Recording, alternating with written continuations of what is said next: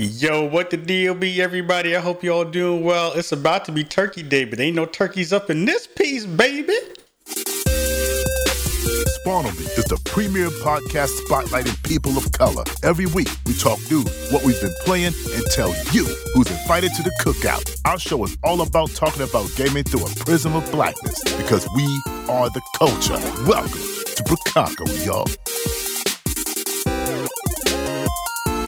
What the deal be, everybody in Chicago? This is your man. This is Kahlief Adams. This is the Spawn on Me podcast. I hope you're all doing well. I hope you are rocking it everywhere you go. I hope you are doing well. I hope everything is coming to fruition that you are hoped for. We're almost at the end of the year, uh, but we are not at the end of our show. We're literally at the beginning of it because we're sparking it up. We're making it happen. We're making everything go down in the ways that we need to. I hope you're washing your hands, wash your butt. I hope you're social distancing. I hope you're doing everything you need to do to make yourself okay in these troubling, but also semi amazing times. We are living in some of the best days and some of the worst days at the same time. And it's really, really difficult to know what end is up.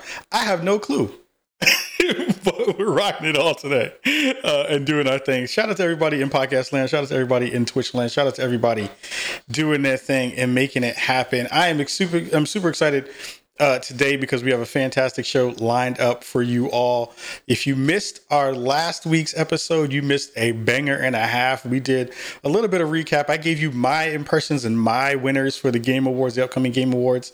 Uh, so understand that all of those are correct and all of those will be the ones that wind up winning uh, for the 2020 uh, Game Awards. Understand that that's going to happen in, in a real way. So manifest that in your mind and make that be the thing that you need for this life. Also, uh, we had one of my honestly one of my favorite and and honestly I feel like one of our best interviews of not only 2020 but of the you know time that we've been doing Spawn on Me with corporate VP of of gaming ecosystems Sarah Bond was on our show. A huge huge episode for us. I think a lot of folks shared some fantastic uh, commentary about you know what they thought about that episode. They felt like it gave a really different um, layer to being able to talk to someone that high up in the company, um, and also gave uh, Sarah a, a, wonderful place to be able to talk to all of you here in Chicago uh, about all the things that they are doing over in, in the Xbox land, which I think was was was super dope. And and and thank you to her again for rocking with us last week. But this week we have somebody who I have been very, very excited to come on to the show. I have been a huge fan of this gentleman. I have been watching his his star skyrocket. I have been watching him become one of the dopest folks in the gaming industry, and I, I, am super excited to say that we are rocking this week. My man, my mellow, the smoothest kind of fellow. We are rocking with the one and only Steve Saylor is joining us this week here in Chicago. I am super, super hyped to be able to say we got the fam Steve rolling through. What the deal be, Steve? How are you hey, doing today? I'm doing good, man. Thanks for having me on. It's this is a long time coming. Yo, we have talked a little bit about this for gosh, um, how many we talked about this probably like at least two years ago we had a, a quick discussion because we were like ships passing in the night right like yep. it, i think it was one of those things where i think maybe i had just done like what's good games or something like that and then i think like a little bit after that you kind of came on kind of funny uh, it was like yep. there's been this interesting leapfrog of everyone doing kind of like kind of funny, what's good, and then all the other stuff in between. Uh, and we've all yeah. kind of like done this done this role together. Uh, it's like we're all playing Dark Souls together. Um, yep, pretty much. but but I, you know, I'm super hyped to have you on for multiple reasons. Um, I, I, I, I gushed over you a little bit before you know we started on air tonight. Um, I'm gonna gush again now that we're actually on air. We got people in chat hanging out. Um, I, I, I have to say I am uh, amazingly proud of you. Like I am. Uh, there are folks in this industry who, you know, we see everybody through our kind of best moments, right? We we we see everybody through the times that we all kind of like poke on social media and we're like, oh, I saw somebody do something really cool over here. Like, who's that person? Or I saw somebody over here doing that thing. And and you have been in the space for a very long time. We're going to talk about that in a second. But I think mm-hmm. this year specifically has been nuts for you. Like this has been a a a like astoundingly good year in terms of the way things have kind of run this year. I, first of all, let the folks know exactly who you are and what you do, and then I kind of want to talk about you know this this this crazy run that we've had for 2020 for you. Uh, yeah. So, uh, hi, I'm Steve Saylor. Um, I'm commonly known as the Blind Gamer, uh, or at least that's how I uh, go on on YouTube. Um, I'm an accessibility advocate and consultant, and I've worked uh, with a few studios uh, in my short career as a consultant. Uh, I've worked with Ubisoft. Uh, I can officially say I've, I I did a little bit of work on Watch Dogs Legion, Assassin's Creed Valhalla. Uh, I've done some stuff with EA, and then most recently, or I guess not necessarily most recently anymore, but at least this year, uh, I also uh, helped out with consult with Naughty Dog on The Last of Us Part Two. Yeah, eh, so that is, that is like the dopest, just like offhand flex. because I, lo- I love I love how just chill you said all of those wonderful accolades that, that you said. Plus, you've won an award. Uh, didn't you win an award like a, a, couple of months ago or something to that effect? Uh, I was nominated for uh, Content Creator of the Year for the Canadian Game Awards. I, I didn't win, but uh, I, I, mean, you know, as they say, it's cool to be nominated. I'm cool with that. Yeah, yeah, yeah. I, I mean, I, I, so I do always do prep before the show. Um, and I, have known of your work for a long time. I've you know followed your work for a couple of years now. You know, just you know in the circles of everybody who's been in this in this kind of DNI space, right? You know, we do it from a kind of race and, and, and ethnicity perspective. You're doing it from an accessibility perspective, and then all of our Venn diagrams always wind up meeting at some point anyway, right? Pretty much, um, yeah. Um, and it's been not only super cool to see the conversation around accessibility grow in this way, uh, and I think it's grown at least you know double or tenfold at this point since when I first started to have these conversations in the industry a while ago. Um, what's the journey been like? Because you've been a content creator for a long period of time now. Like it's it's not like you're just a, a, new cat coming to the coming to the stage and being like yeah i'm just new on the block and i'm just killing it every which way. You've you've, you've earned your stripes and you paid your dues for a long time. Yeah yeah so i i am still re- like relatively new at least in like fully uh, in my career like in the video game space but i have been creating content uh for basically about 15 years at this point. Mm. Uh, I started back in 2005 when podcasting was still new and you had to code an XML uh, spreadsheet in order for uh, your podcast feed to work. Um, I think uh, I think uh, Gamertag Radio probably uh, beats me in, in, in, like at least by a little bit in in being like the first kind of gaming related podcast because I had a podcast like in 2007 that was kind of like my main big one. But um, yeah, I. I've been I've been doing this for so long, but I had never really kind of did anything game related until about 2015 uh, when I started essentially my Blind Gamer uh, YouTube channel. I had a YouTube channel since since 2005. Uh, that's why like my URL is youtube.com/slash snowball. Um, that oh yeah, snowball was my was my nickname since I was a kid, and I signed up in 2005 thinking I'm like, oh yeah, I'll just use that as my nickname, and basically that that URL stuck, and I've had that for now 15 years. Um, but when I started the Blind Gamer, it essentially was a way for me to like just tell my friends because I like for years I like I was always a casual gamer. Yeah but I used to think I just sucked at video games. Like I really, I was like really bad. Didn't even think really that it was my eyesight that was kind of getting in the way. I just sort of felt like, well, yeah, there's certain things I can't see on the screen, but I didn't think that it was affecting necessarily my gameplay. I just thought like, ah, you know what, I just sucked. And uh, so I thought like, oh, you know what, I'll create this sort of let's play YouTube channel where I've been telling my friends for years I sucked at video games. Now I get to show them proof, and uh, and it literally was just a, like, and I just thought my niche was that I was blind, and mm. like uh, uh that's basically kind of like how that whole started in 2015, and then over the course, like it was like every year there was always like something kind of big that happened. Like I remember that first year. I, when I first started, I had 130 subscribers on YouTube.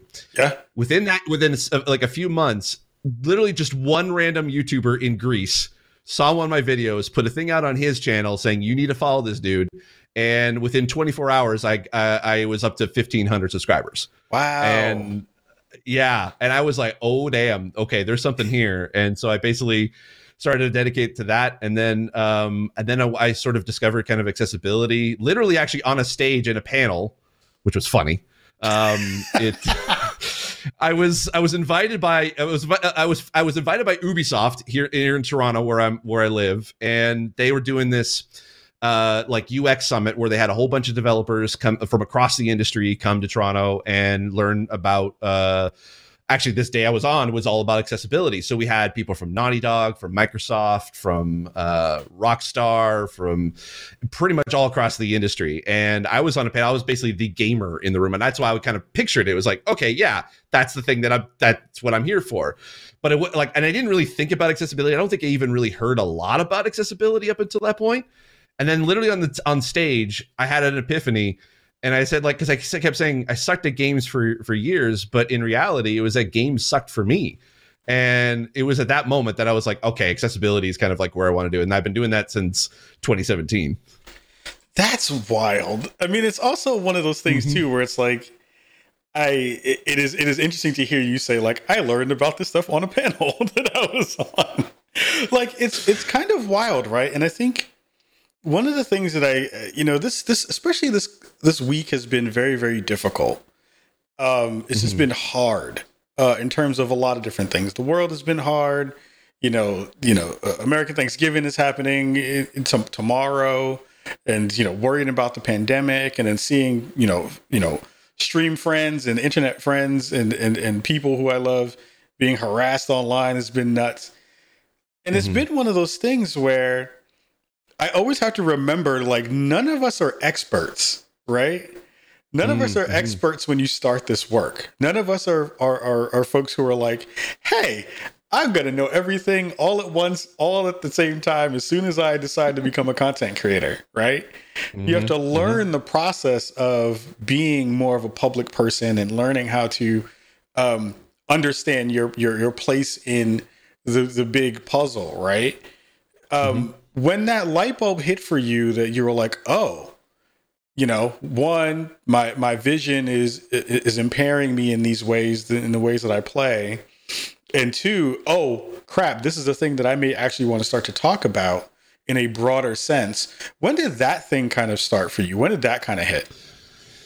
Uh, so it was it was essentially like because it was like 2017 was that that realization i was like okay i'm going to start focusing on uh, accessibility and kind of switching my content to just being instead of just being like uh, only gaming videos like literally just kind of talking about accessibility and um, connecting with people in the, in the accessibility community and stuff like that. So i was kind of slowly doing that over like the course from 2017 to uh, like the end of 2018 and then um, as it happens, like that's the thing. Like, like like at the time, I was doing a lot of blind gamer stuff, kind of on the side as like my side thing because I was working in the radio industry. Uh, I was working in that industry for 12 years. I was a digital content producer for two of the uh, largest radio stations in all of Canada, huh. and I was running I, I was running uh, like uh, the websites and the social media and all the content for uh, classic hit station, 60s, uh, 70s, and 80s, and then also a hip hop uh, station yes. in Toronto.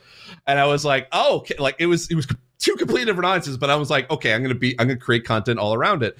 And uh, as the thing is in radio, uh, like there's a saying that literally you can't say you worked in radio unless you've been laid off in radio, and that's literally what happened to me at the beginning of 2019. And so I thought, okay, I have a bit of, I, I had a, thankfully, I had a very good severance uh, check, which was nice. Um, and I was, I figured, you know what, I'm going to invest into go trying to be a content creator and, and an advocate for accessibility full time. And I, like last year, I, I worked my ass off. Like I went to as many conventions as I could within a short period of time. I went to GDC uh, last year, went to E3, I went to PAX East. I did a bunch of consulting work uh, and like I did as much as I could. And then I was like, in 2020, I was like, okay, this is great. I'm, I'm, I'm in it. I'm ready to go.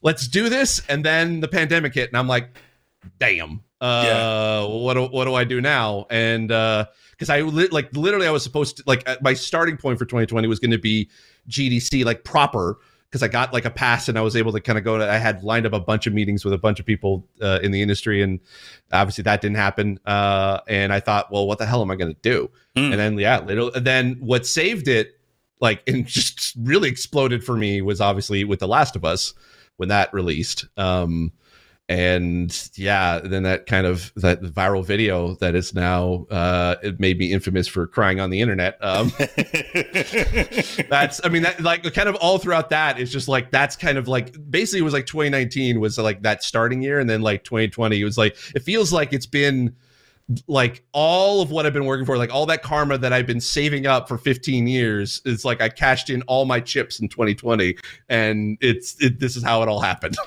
I mean that that's it's kind of how it happens, right? Where it is just Yeah, like yeah. you know you you bust your butt, you you make sure you get all the things done, and you and you, you knock it out of the park, and then r- like a thing happens, and then that thing is the like thing that pushes you forward uh, with all the kind of kind of uh, energy that goes along with that. Um, as a former radio person myself, I'm happy to know that you also did radio as well. The one thing Oh, I have to ask you is, do you remember your call letters? Uh, CHBM, that was the uh, classic hit station, and then uh, ooh, CFXJ. Um, that was the yeah, yeah. That was uh, that was Flow. nice, nice, nice. I mean, I, it's one of those things too. Uh, you can kind of tell sometimes when folks have done radio before. It's like there's a timbre in the voice, there's a cadence in the way you speak. There's a. There's, I was like, oh, once you said that, I was like, oh, that totally clicks. I can hear it now. Um, Yeah, that's that's what a lot of people say whenever they like they found out I worked in radio. It's like, oh, okay, yeah, you have a voice for radio. I'm like, wait, I didn't before, and just only now. it's wild because it's it is one of those things where just like, yo, radio, like you you can tell, like you know the radio brethren and sister and when you hear it. Um, Mhm. Yeah, 2020 has just been a funky year. Um, it has been one of those things where I think a lot of folks now are having to reassess, you know, not only, you know, kind of where they sit in the, you know, in the hierarchy of of the industry, but also have had to then try to figure out new ways to kind of reinvent themselves because all those other opportunities that were kind of there already not not didn't dry up, but they're they're just different, right? And we're still kind of waiting for things to settle down and for pandemics to go away and people to, to you know to, to figure all that kind of stuff out. What's been the adjustment for you uh that you've kind of seen yourself do this year? I you know I, i've seen you doing everything from ign to you know kind of funny to you know all these other shows. What's been the what's been the readjustment for you in a way that you feels like you've kind of grown into you know maybe not necessarily a new a new content creator in the different ways you do it but you've added some tools to your toolbox. Wow, that's that's a really great question. Um, I the thing that I like I had basically had been building all this time um, was mainly like how to be able to create content in a basically professional quality as possible whether that's audio or video. Um, i spent like majority of my adult life learning basically teaching myself a lot of that trade but one of the things i didn't really get a chance to to learn was really kind of like understand the influencer aspect of uh, being a content creator. Um, because of be- before the last of us thing hit and went viral um, i mean i had a pretty decent following but it was it, it wasn't like a a huge amount where i felt like i could basically go to a company and being like hey i've got this audience that would be interested in this. I i always kind of felt uncomfortable about that but and and I and then also as well i never realized how like really like i used to think like influencer was kind of almost a bad word in in our sort of lexicon because it just it could be seen as like oh like like either an instagram model or just like a, a tiktok star that kind of thing. And it was i mean not to knock any of those because there's amazing people that are on uh, that are doing those but it just sort of felt like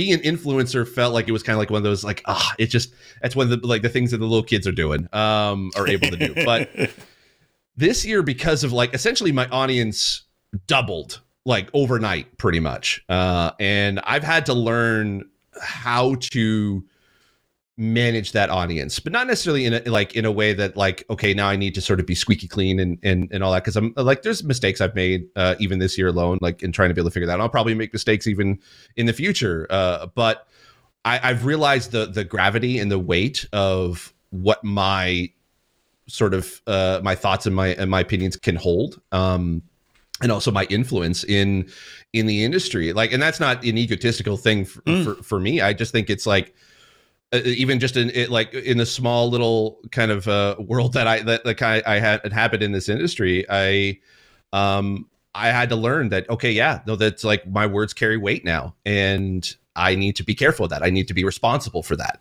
um, because that is something that uh, um, I don't take for granted. I am extremely honored, humbled, and and and blessed every time I get to be able to do something really cool, which this year I've done like things that I only dreamed of, like dreamt of when I first started, and now it's like 2021. I'm like, I need to come up with new goals. I just like or new dreams because I've pretty much fulfilled a lot of them.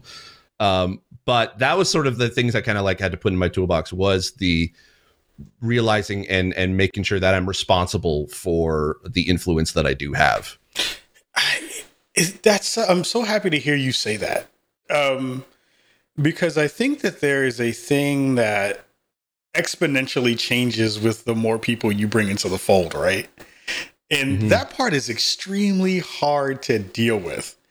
Um, I don't think a lot of folks who, and, and again, this is not some, woe is me, people follow me on the internet and like the stuff I do. Like, it's not like that No, no, me either. Yeah. Because it's not that, but it is one of those things where I feel immense amounts of pressure to not fuck up.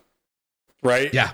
Yeah. And and the the pressure that I feel to not fuck up has made me less willing to step out on limbs that I used to step out on easily, right? Mm-hmm. Mm-hmm. have you been feeling like how much are you feeling that too? because I know I'm feeling it a lot.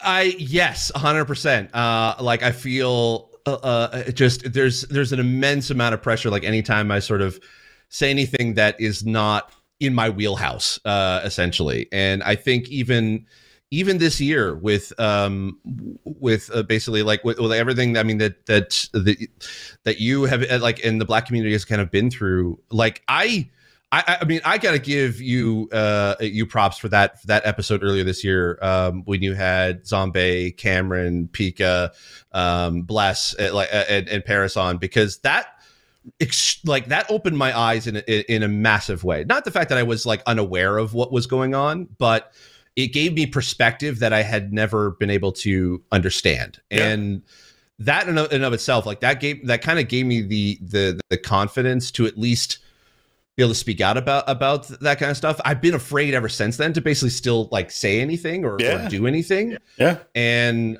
it, but I, I think in a way it's sort of like it's a two it's a two edged sword in a way where it's like it emboldens me to basically be like, okay, I have a voice.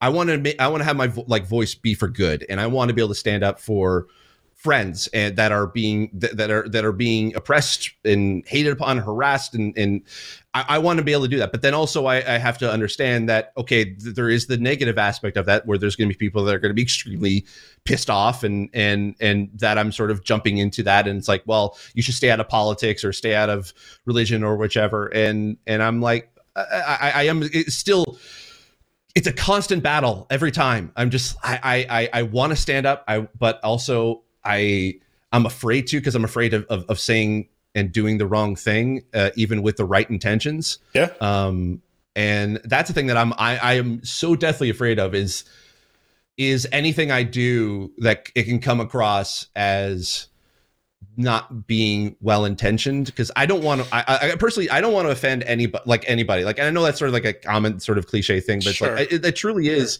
my thing. I want to love. I love everybody. I, I like. I, I I grew up Christian, so that love your neighbor is so ingrained in my personality, in my uh, morals, and in my spirit that I'm just like that's all I want to do.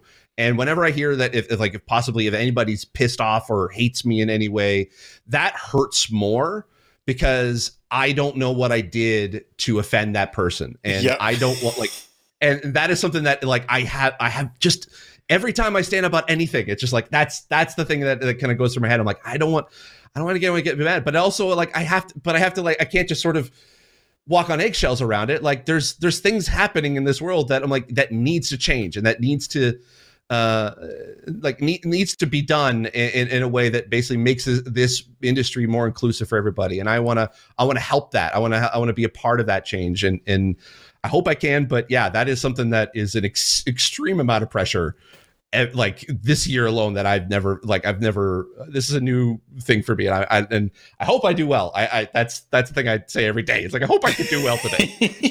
I, I I'm it's it's really nice to hear because I talk about this stuff behind the scenes with a lot of other folks, right? And I feel like mm-hmm. The the the place that we find ourselves in currently is super peculiar in lots of different ways because one the internet is wild as shit, and people do whatever mm-hmm. the hell they want, and there's this this la- this level playing ground with misinformation, disinformation, and actual truth, right? Yeah. Where folks who are like, "Yo, this is my experience, and this is what I'm feeling, and this is what I'm doing, and this is this is who I am," say that thing, and they get that thing out into the world, and people are just like, "Well, what do you mean by this, and what does that mean?" And and I don't understand. There isn't like a lot of space now for learning and that part mm-hmm. to me feels not dangerous. It just feels like, um, you know, nuance is a thing that's super important to me as just a human being. Mm-hmm. Um, empathy is a huge, huge thing for me as a human being. But also, like, I'm learning the older that I get. You know, I'm I'll be, I'm 42 this year. I just turned 42 this year. Um, grace is a thing now that I learn a lot about and I feel like that's mm. a thing that the internet has lost a lot of.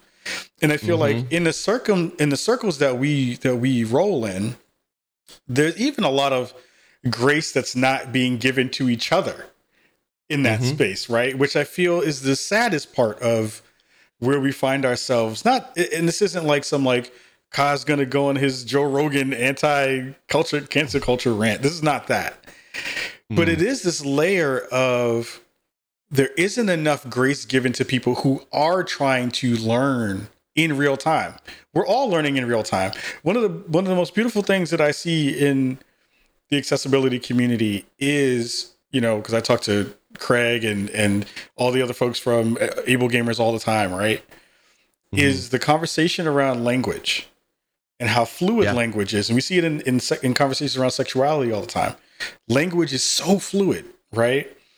And mm-hmm what what's that conversation been like with folks in in the circles that you're talking to around accessibility about how, the strategies in which you bring new people into the fold because i think that part to me is the hardest part right now is like it's not like people can't rock with the idea of like you know there are people who just can't rock with the idea of like let's make it better for everybody those assholes mm-hmm. are not in our not in our in our crews but i think the people mm-hmm. who are mm-hmm. like on the periphery who are just like oh in that same space that you were when you got on that panel right?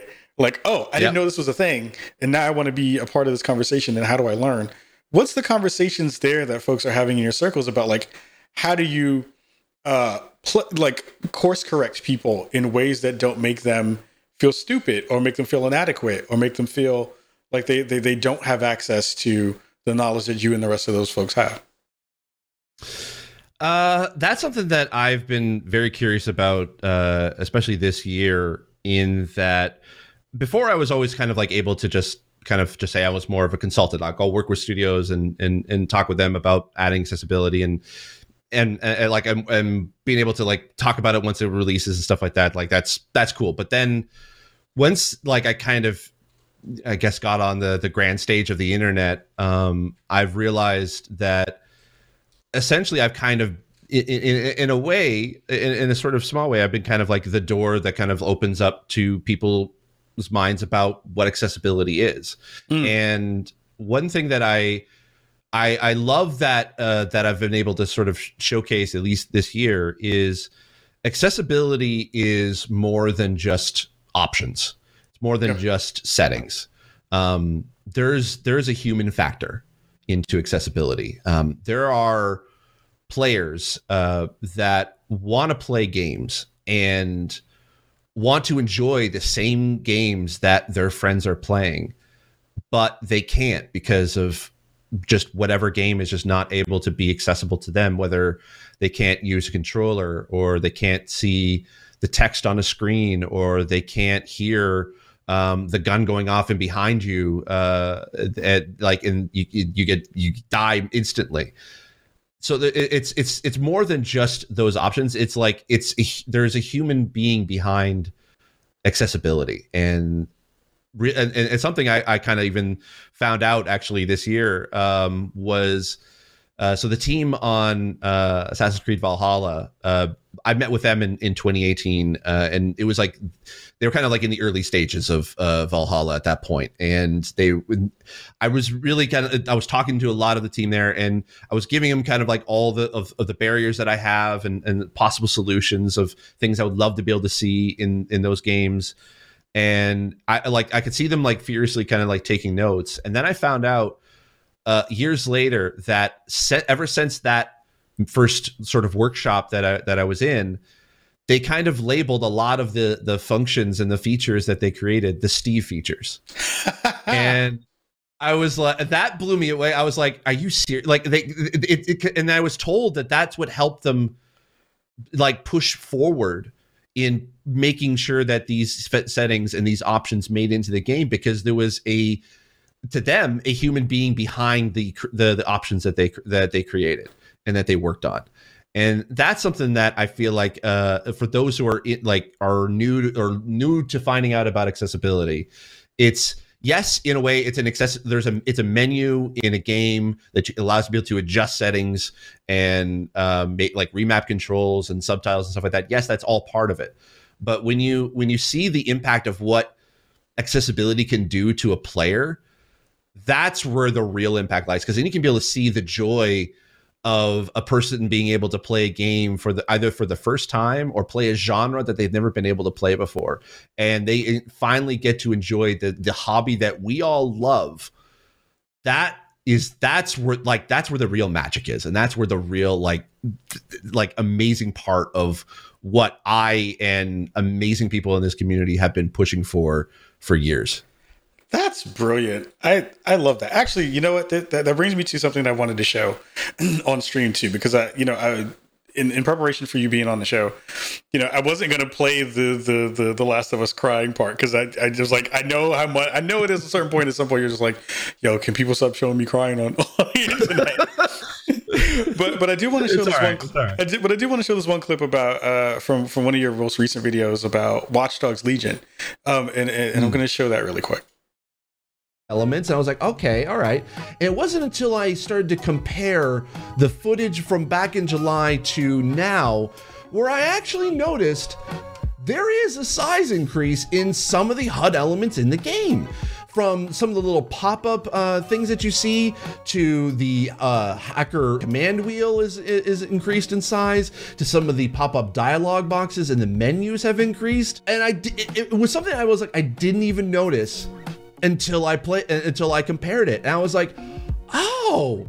So again, I'm not gonna take credit for this uh, because I, but I also do know that some of the Ubisoft developers did watch our, like our video, and and uh, I mean they possibly might have, but hey, if they did, and that's uh, they increased it because of like my feedback plus also the other uh, blind players that got to play it and had their feedback, then that's really cool. That means that Ubisoft, oop, I just hit the mic, and that means that Ubisoft actually listened to uh, to us as accessibility advocates that one of the things we just wanted to be able to see improved in the final version of the game. So it's not like a huge amount, and and I probably wouldn't say it's the best as far as uh, like what we did receive in the final version of the game because I get it. Like a lot of the UI and the engine was kind of already locked in years ago, um, but I like I was I was happy to see that there was improvements being made even a few months before release, which was really really cool to see. I, I have to say, it's super dope to be able to say, I know someone who is changing the future of games. Like, I, but like seriously, oh, wow. you you you laugh that off, and and I understand because you're a very humble man.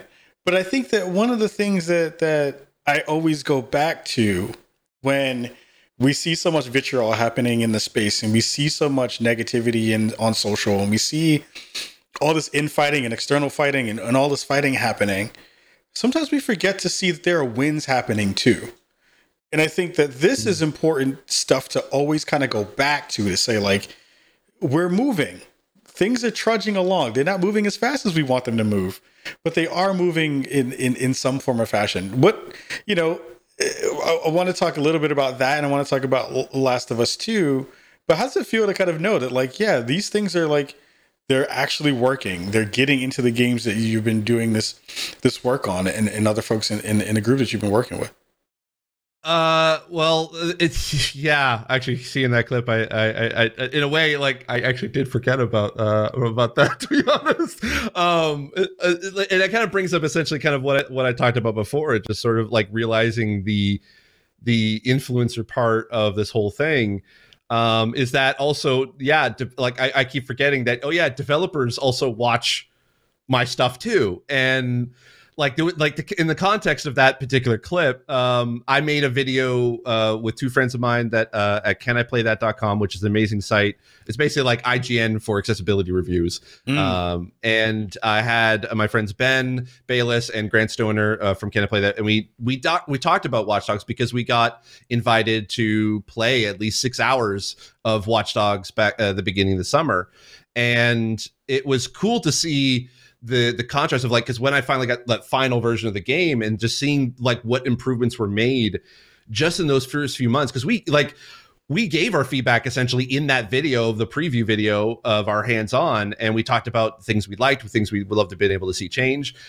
It wasn't until we got that got that review copy that I was like oh they actually did make these changes. And I don't know if they planned it all along or they just needed confirmation of being like, yep, nope, this is what we need to do. Or they were like, oh, shoot, we got to change this because uh, we need to, because the Steve's video or whatever.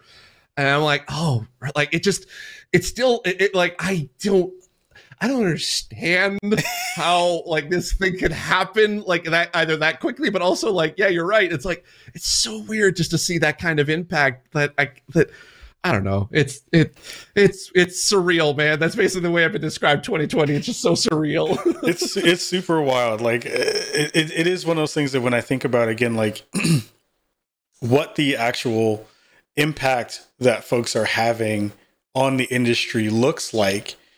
Um, this is the stuff that I think about. It's the stuff that you're doing. It's the stuff that Able Gamers is doing. It's the stuff that you know Black Arrow Gamers is doing. It's stuff that Zombie is doing. You know, like all the stuff that we're all trying to like push together uh, to get things to move in a, in a positive direction. There are some wins to be found, and I think that it, it is very very important to kind of look back. You know, not only on this year, which is an anomaly in different in different ways, but you know, on the totality of what we where we've come from to where we are now uh, there is some is some good to, to be to be found. There's some silver linings indeed. Um, mm-hmm. We're gonna take a quick break. we have to thank our wonderful sponsors over at Annapurna Interactive uh, for hooking us up and sponsoring Spawn on Me for the past couple of weeks, including this episode tonight.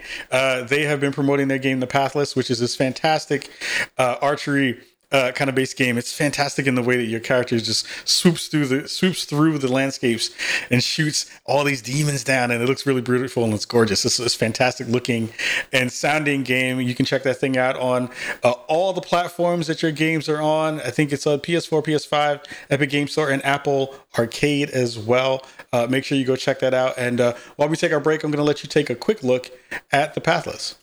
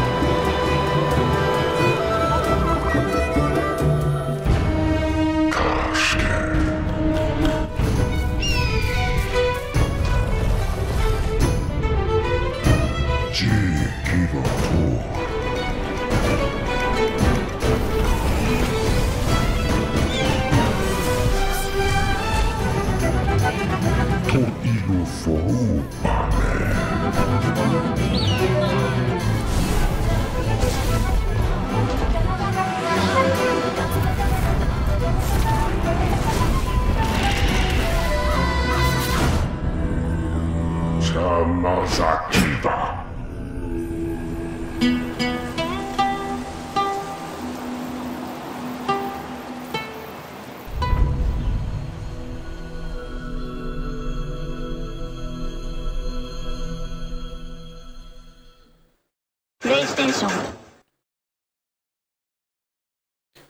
Welcome back to the Spawn Me podcast. I'm your host, Kahlief Adams. What the deal be? We are rocking with my man, my mellow Steve Saylor, hanging out, talking about all the wonderful things. It's interesting, just looking at that Pathless trailer. Anytime I hear guitars now, I think of The Last of Us too. yep, yep. It's been that I way for me too. Anytime I hear guitar plucked in that way, I'm just like, yo, where, where, where, where Ellie at? I'm about to like, you're Yep, trying not yep. to get shanked in a corner uh, randomly by by Ellie uh, doing that kind of work. But Mm-hmm. I, I want to dig into the work you did with The Last of Us too, because again, we talked a little bit about that pre uh, uh, before our break, um, and I feel like of the games that I have seen in the past five to six years, this the the the work that's been implemented in that game from an accessibility standpoint.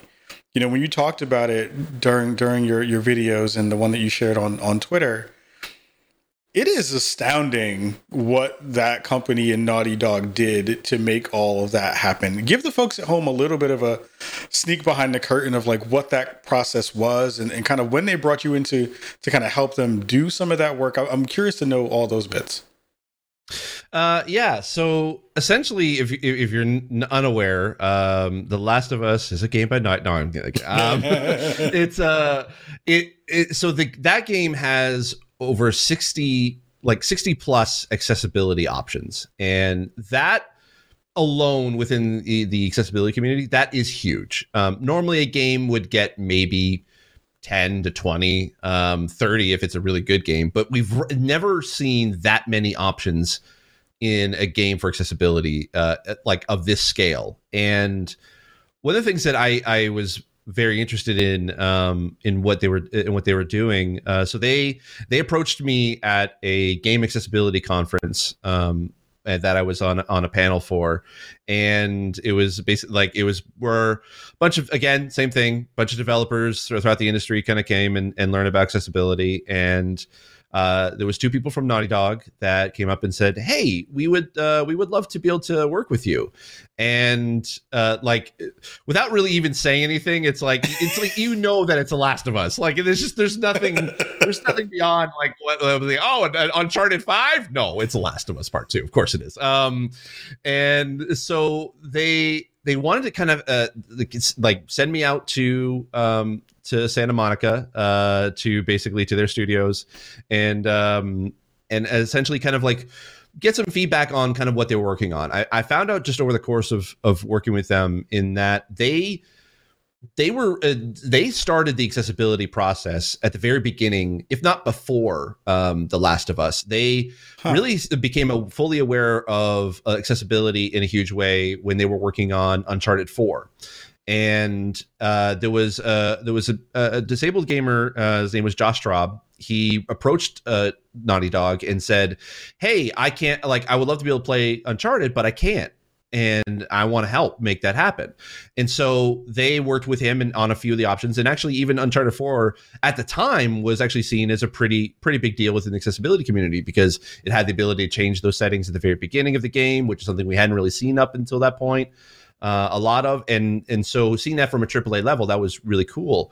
And so they had a few things kind of already started, including one of the fe- main features of The Last of Us Part Two for accessibility was a high contrast mode, which uh, if you if you played Uncharted 4 and you completed the game, if you remember unlocking something called Thief Mode, where essentially it turned the entire world like in a, a grayscale and turn Nate into a shade of blue, your enemies in, sh- in a shade of red, and allowed you to be able to kind of like play the game in that in that mode. Mm. A lot of disabled players were basically saying, "Hey, that's actually a cool accessibility option," and so they kind of took that and moved it into The Last of Us Part Two.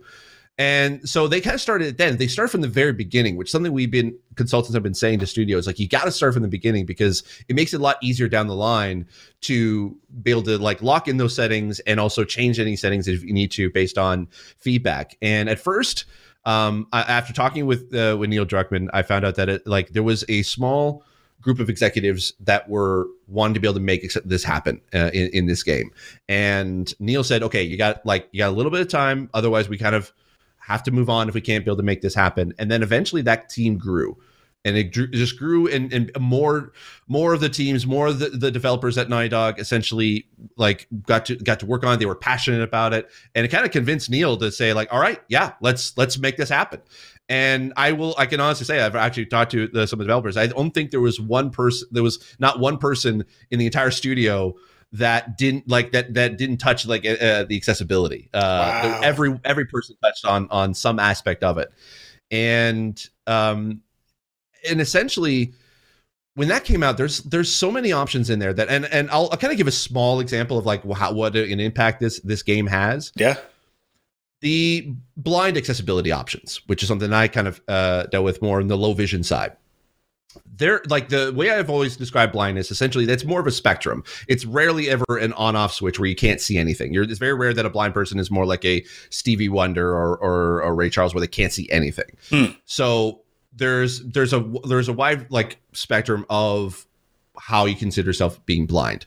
I can honestly say that this is the only game that I've ever come across where, regardless of what side of the spectrum you're on for blindness, you can be able to play this game and not only play it, but actually complete it. And in some cases, I've seen it where even some like people who are completely blind, like completely sightless, have been able to even get the platinum trophy in The Last of Us. And that is something that has never really ever been done before. Like this is a landmark moment in accessibility where we're going to be talking about accessibility before The Last of Us Part 2 and after The Last of Us Part 2.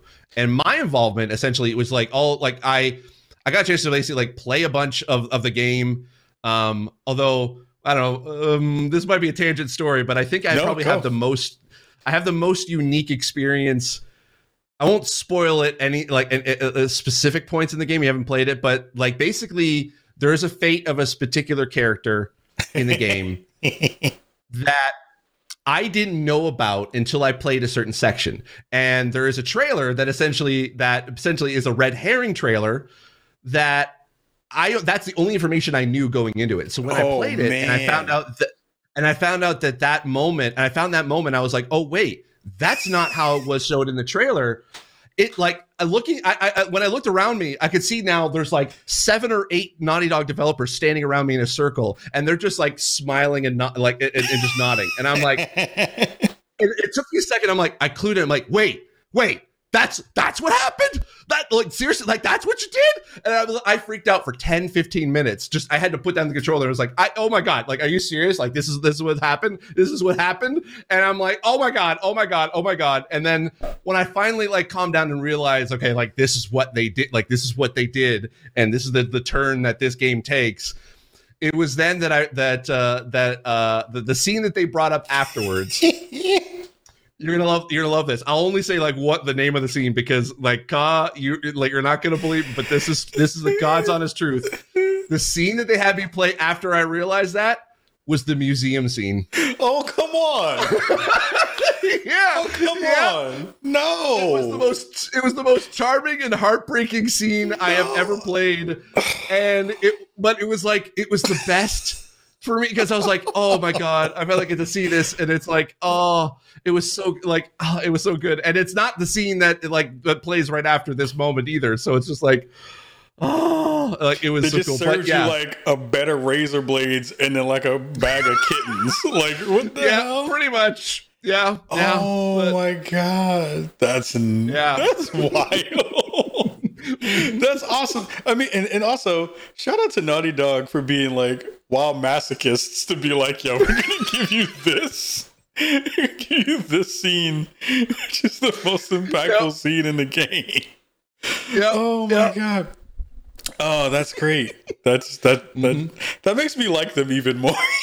you know, I know, I know. It's like because that's the thing. I like it, and it's. I still say to this day, like that is my all-time favorite scene in the entire game. It's like it's the giraffe scene uh, from the first game. Like that to me is like it. Like, and I think like I have the most unique experience out of like anyone in the entire world, and I and I love them for it. And it's like, yeah, they're masochists, but.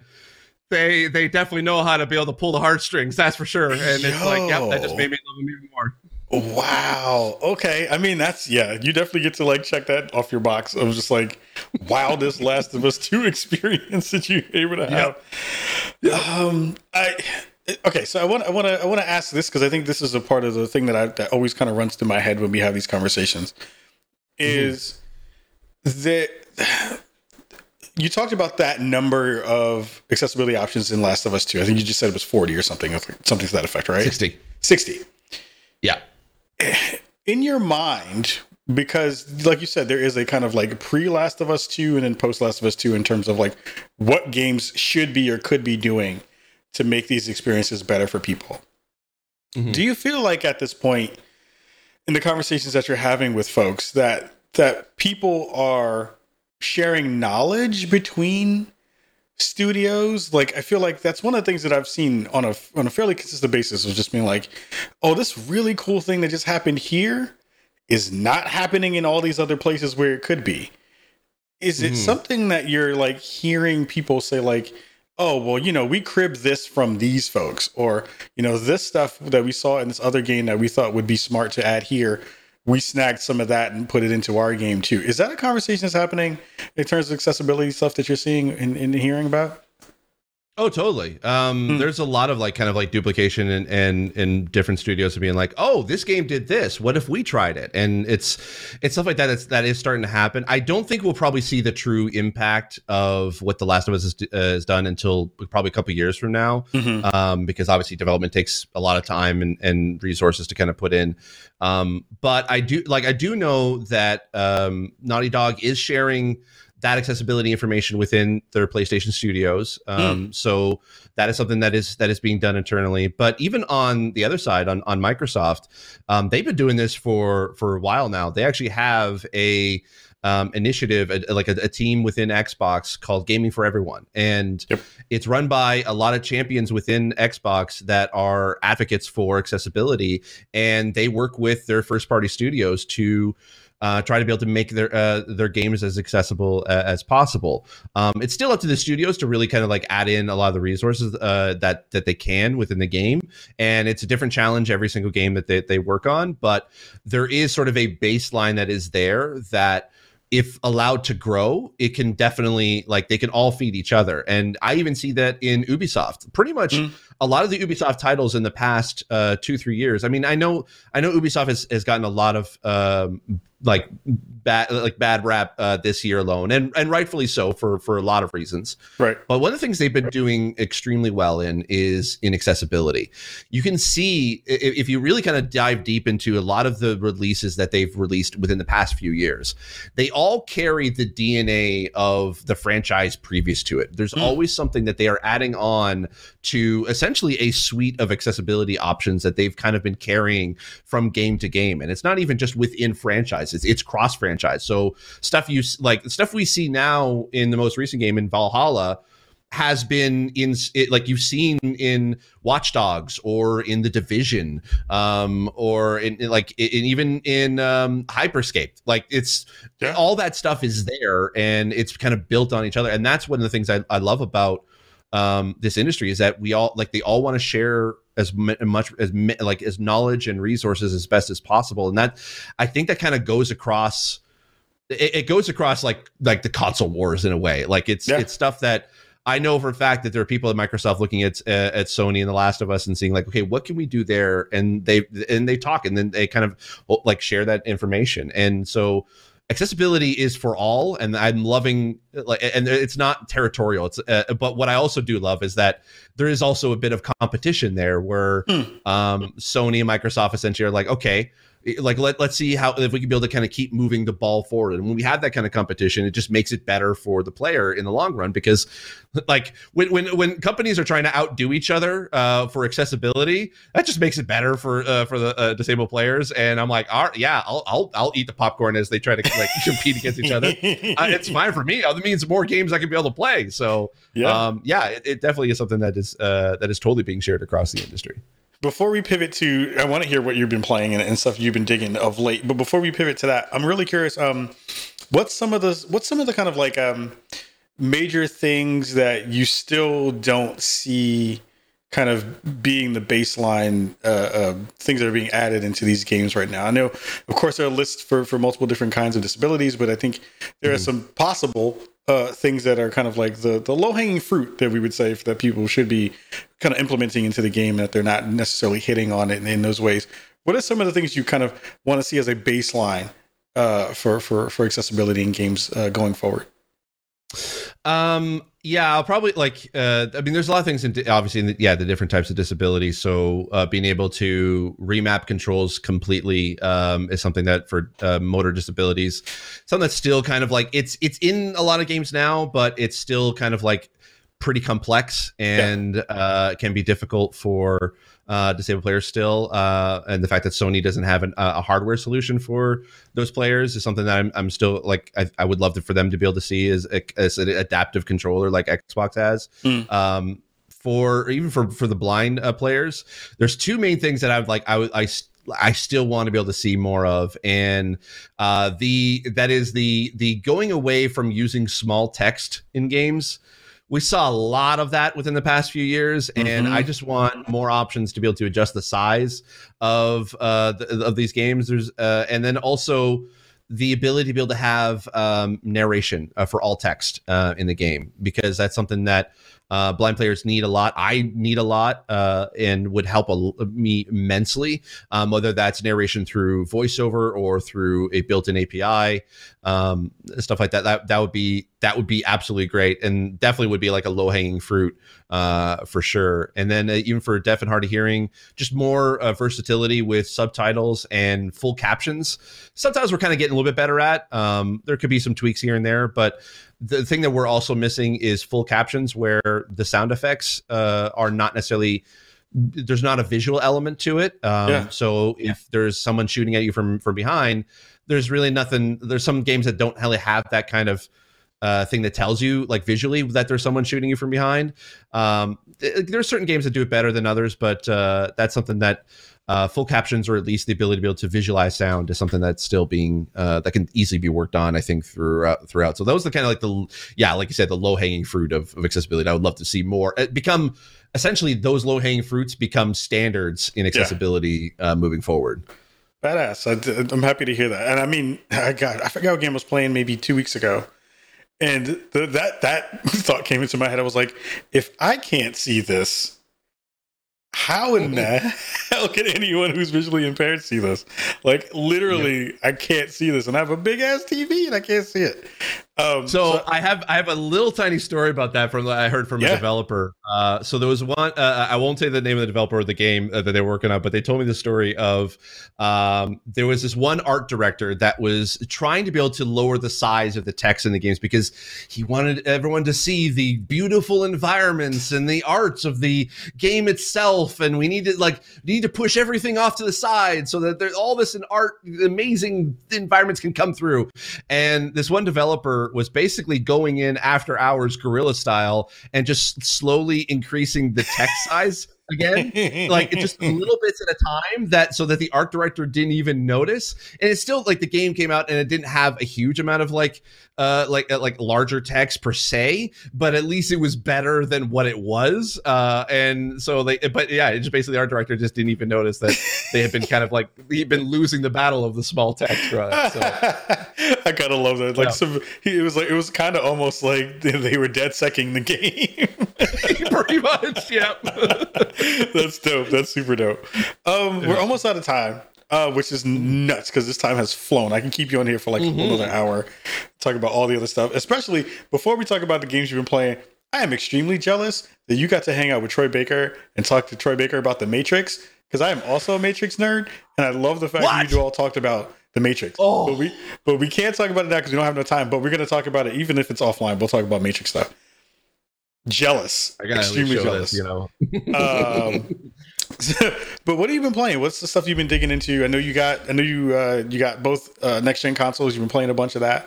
So what have you been up to and playing?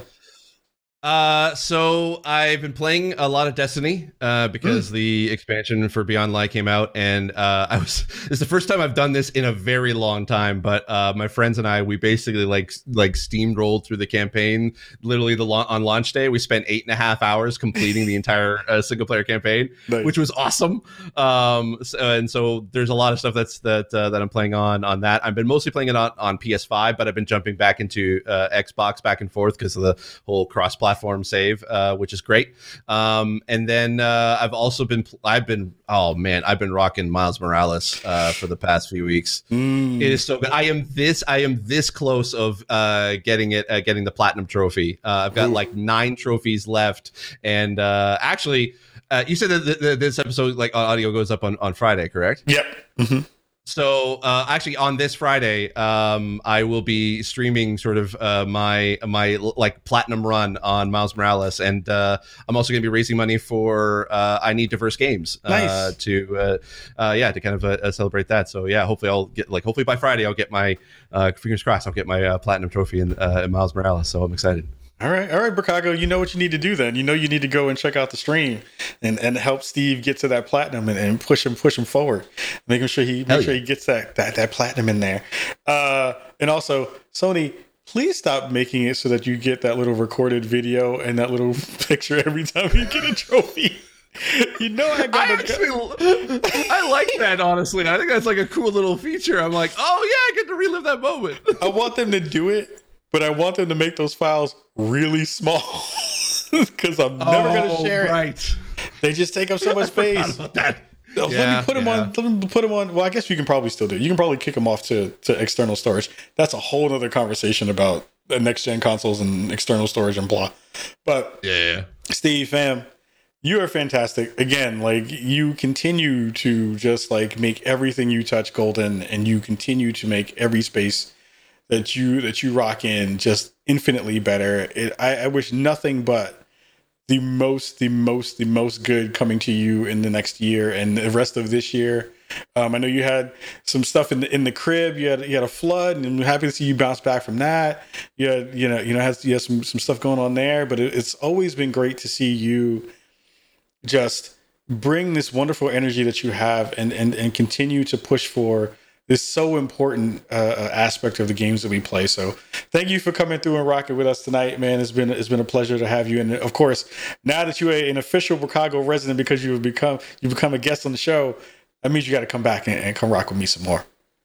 Hell yeah, and and the pleasure's all mine, sir. Uh, thank you so much. And like you've been you've been rocking this year like uh, so much. Like I need to get I need to like get me some of that spawn like spawn on me shoes, man. I, I I need to get me one of a pair of those. Like, cause I man, that's so dope. But like, I mean, dude, you got a shoe deal. You got a shoe deal, my good sir like that's so dope. But uh, anyway, yo, no, thank you for for having me on and uh, and introducing me to the uh, the, the residents of Chicago. I'm, I'm I'm extremely honored.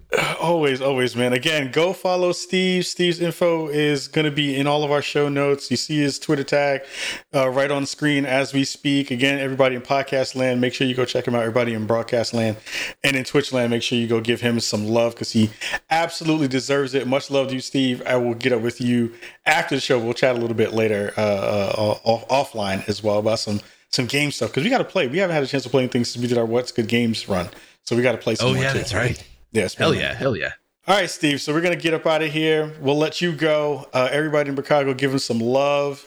Give him some love out there in them Twitter streets. Yo, this is what you get when you come to Spawn on Me. Steve is fantastic. He's brilliant. It is always dope to be able to bring folks who are experts in their field to be able to talk about the wonderful things they're doing. Um, and also, I love to be able to talk to people about them changing the world. This is nuts. This is so dope.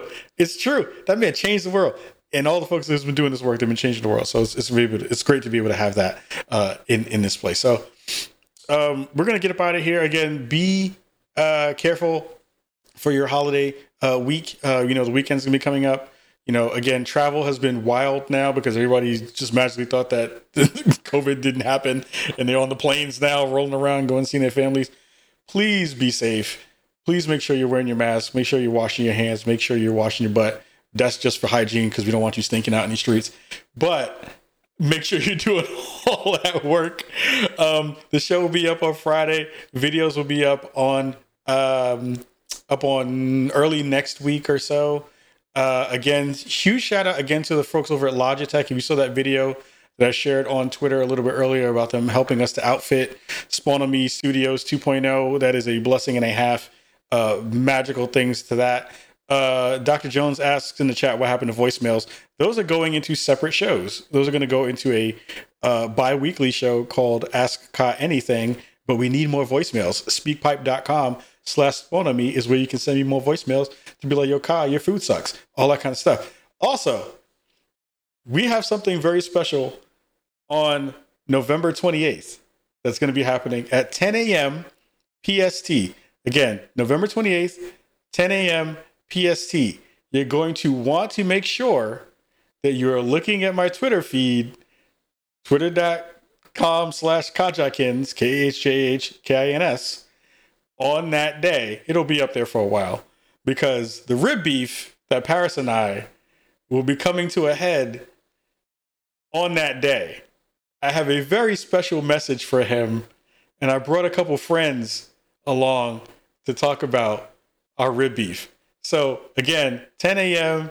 PST, November 28th is the one year anniversary of our rib beef.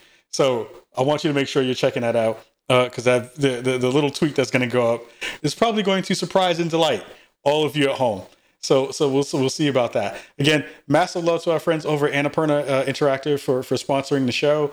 Massive love for them showing up and, and giving us love for uh, the Pathless, which is a game you should absolutely go check out and play. And uh, yeah, we're gonna get up out of here for this week. Uh, much love to you all at home, and please, please, please, please, do the right thing. Don't eat cornbread because it's terrible.